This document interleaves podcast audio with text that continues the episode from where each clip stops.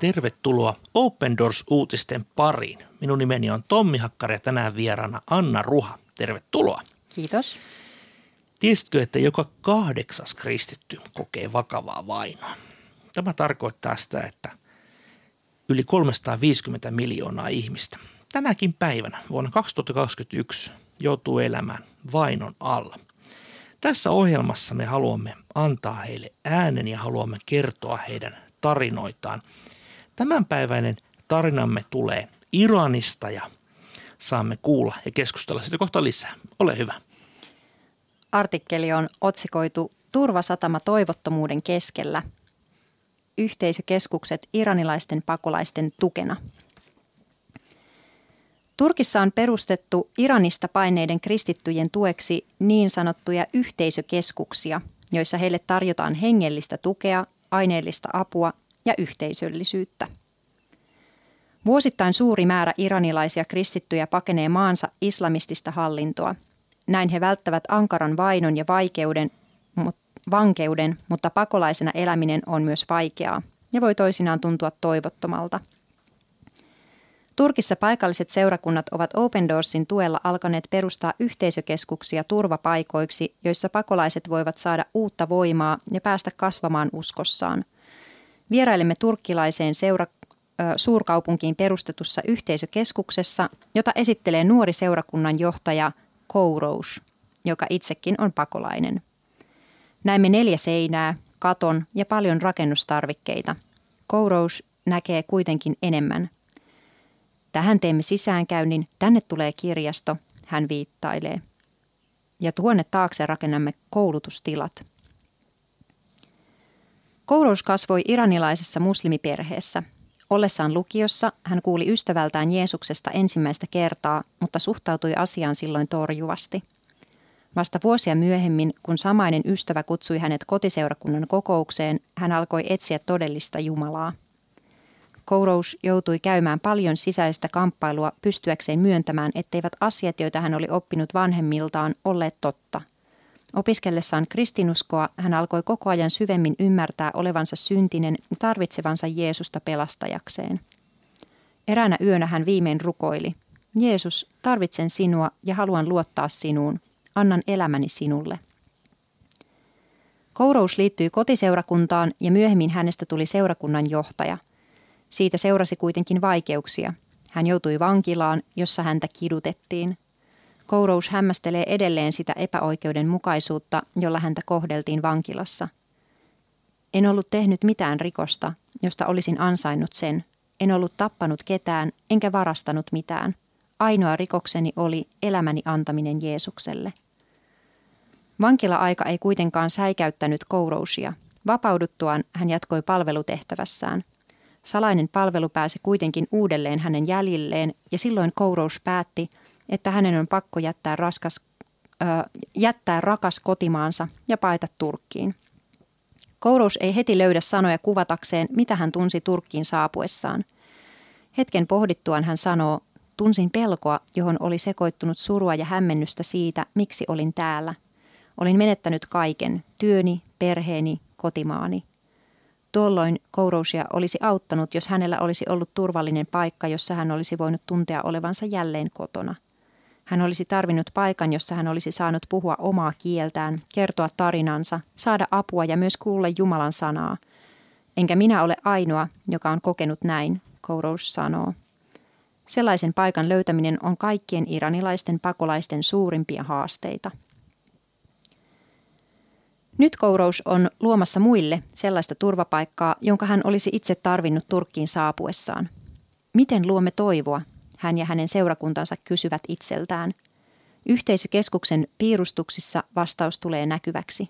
On tilat hengellisiä tarpeita varten, kirjasto täynnä farsinkielistä kristillistä kirjallisuutta ja salit hengellisen koulutuksen järjestämiselle. On myös tilaa vain olla vapaasti, kertoa oma tarinansa teekupin äärellä kahvilassa tai saada raamatullista opastusta. Keskuksesta aiotaan myös jakaa aineellista apua tarvitseville – Kourous kiittää sinua avustasi. Ilman kansainvälistä Jumalan perhettä emme olisi pystyneet perustamaan tätä keskusta. Tässä on ollut mukana Jumalan johdatus. Hän saattoi meidät yhteen. Rakentajilla on vielä täysi työ vessojen asentamisessa ja seinien rakentamisessa, mutta kourous laskee jo päiviä keskuksen avajaisiin. Odotan innolla näkeväni täällä Jumalan työn ja keskuksen toiminnan hedelmät kolmiyhteisen Jumalan nimen kunniaksi. Yhteisökeskuksen suunnitellaan avautuvan keväällä 2021.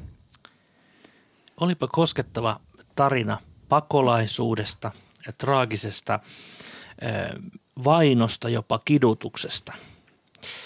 Näinhän se on, että vuosittain siis valtava määrä iranilaisia kristittyjä joutuu pakenemaan omasta maastaan nimenomaan islamistista hallintoa. Ja tästä huolimatta tässä hienossa Iranin maassa on todella 800 000, joidenkin arvioiden mukaan jopa lähes miljoona kristittyä, jotka joutuvat elämään todella kovan paineen alla. Niin, Kourous oli tai on pakolainen ja hän elää tällä hetkellä Turkissa, mutta mennäänpä vielä hetkeksi siihen, mitä hänen elämänsä oli Iranissa. Hmm. Miten se alkoikaan? Miten se alkoikaan, että miten hän sai kuulla Jeesuksesta? Hmm. Kyllä, hän sai kuulla siitä ensin lukiolaiselta ystävältään ja torjui sen voimakkaasti. Ja tämä on tietysti aika luonnollinen reaktio ihmiselle, joka on koko elämänsä elänyt toisen opetuksen mukaan, että, että ei heti ollut vastaanottavainen mieli siinä kohdassa.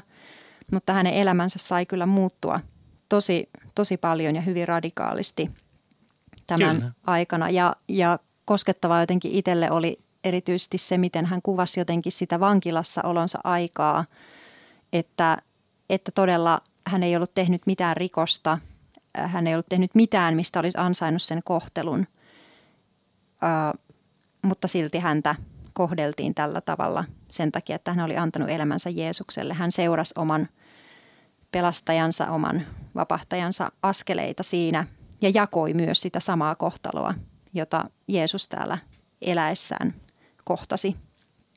Niin kyllä, hän sanoi, että, että todella, että tyrmäsi alkuun, mutta sitten uudestaan hän sai kutsun kunnan kokoukseen. Niin kuin hän sanoi, että hän alkoi etsiä todellista Jumalaa ja niinpä Jumala löysi hänet. Hmm. Mutta hän sanoi tuossa mielenkiintoista, että oli todella vaikea ajatella, että kaiken minkä hän on oppinut vanhemmiltaan uskosta, niin se ei ollutkaan totta. Se on varmasti meille jokaiselle suomalaisellekin helppo ymmärtää, että se mitä me ollaan kotoa saatu ja sitten me huomataan, että se ei ollutkaan totta, niin se on valtava kriisi hmm. ihmiselle. Kyllä. Ja edelleenkin, vaikka, vaikka tunnemme Jeesuksen, niin silti annetaanko me Jumalan räjäytellä niitä bokseja meidän päässä ja, ja freimata vähän uudelleen jotain meidän ajatustapoja tai meidän suhtautumista esimerkiksi joihinkin asioihin.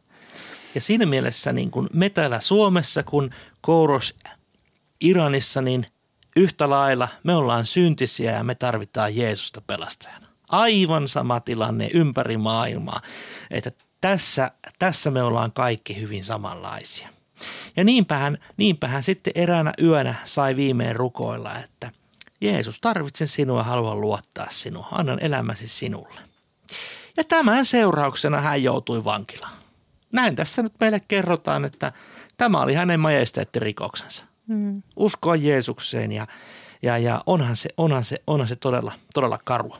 No, hän joutui jättämään rakastamansa Iranin maan, pakenemaan pakolaisena Turkkiin ja hän kuvailee sitten tämän vankeusjakson jälkeen siis, eh, hän joutui kertomaan sitä, että miten hän tunsi pelkoa, johon oli sekoittunut surua ja hämmennystä. Miksi olin täällä? Olin menettänyt kaiken, työni, perheeni ja kotimaani. Ja mitä tekee Kouros?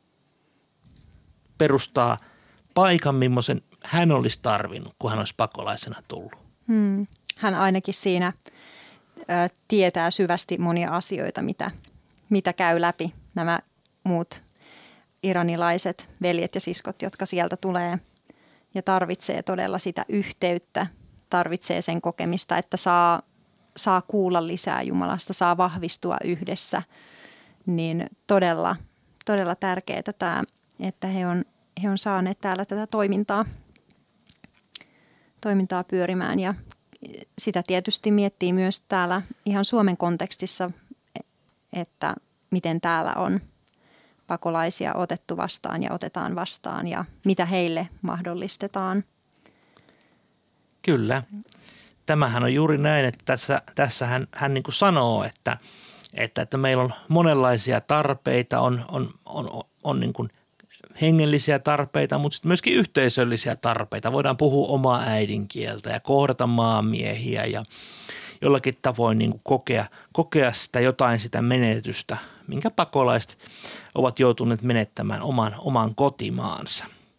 Ja aivan upea, upea tarina siitä ja, ja, ja niin kuin Kourous sanoo, että aina, aina niin kuin väillä miettii, kun näitäkin ö, puheita ja niin kuin artikkeleita lukee, että no mitä konkreettista tapahtuu, niin tässä voidaan esimerkiksi hyvä esimerkki.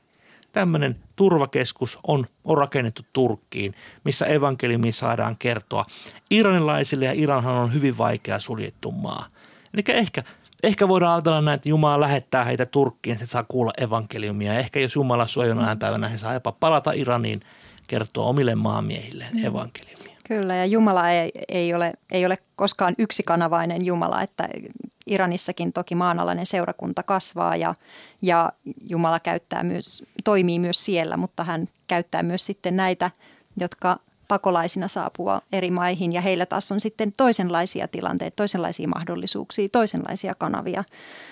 Että tässäkin tarinassa, vaikka on paljon rankkaa, niin on, on, on hienoa lukea myös siitä, mitä Jumala tekee ja jotenkin sydämelle jää se tämä Kourousin ajatus, että, että vainotut kristityt tarvitsee viestiä siitä, että he ei ole yksin.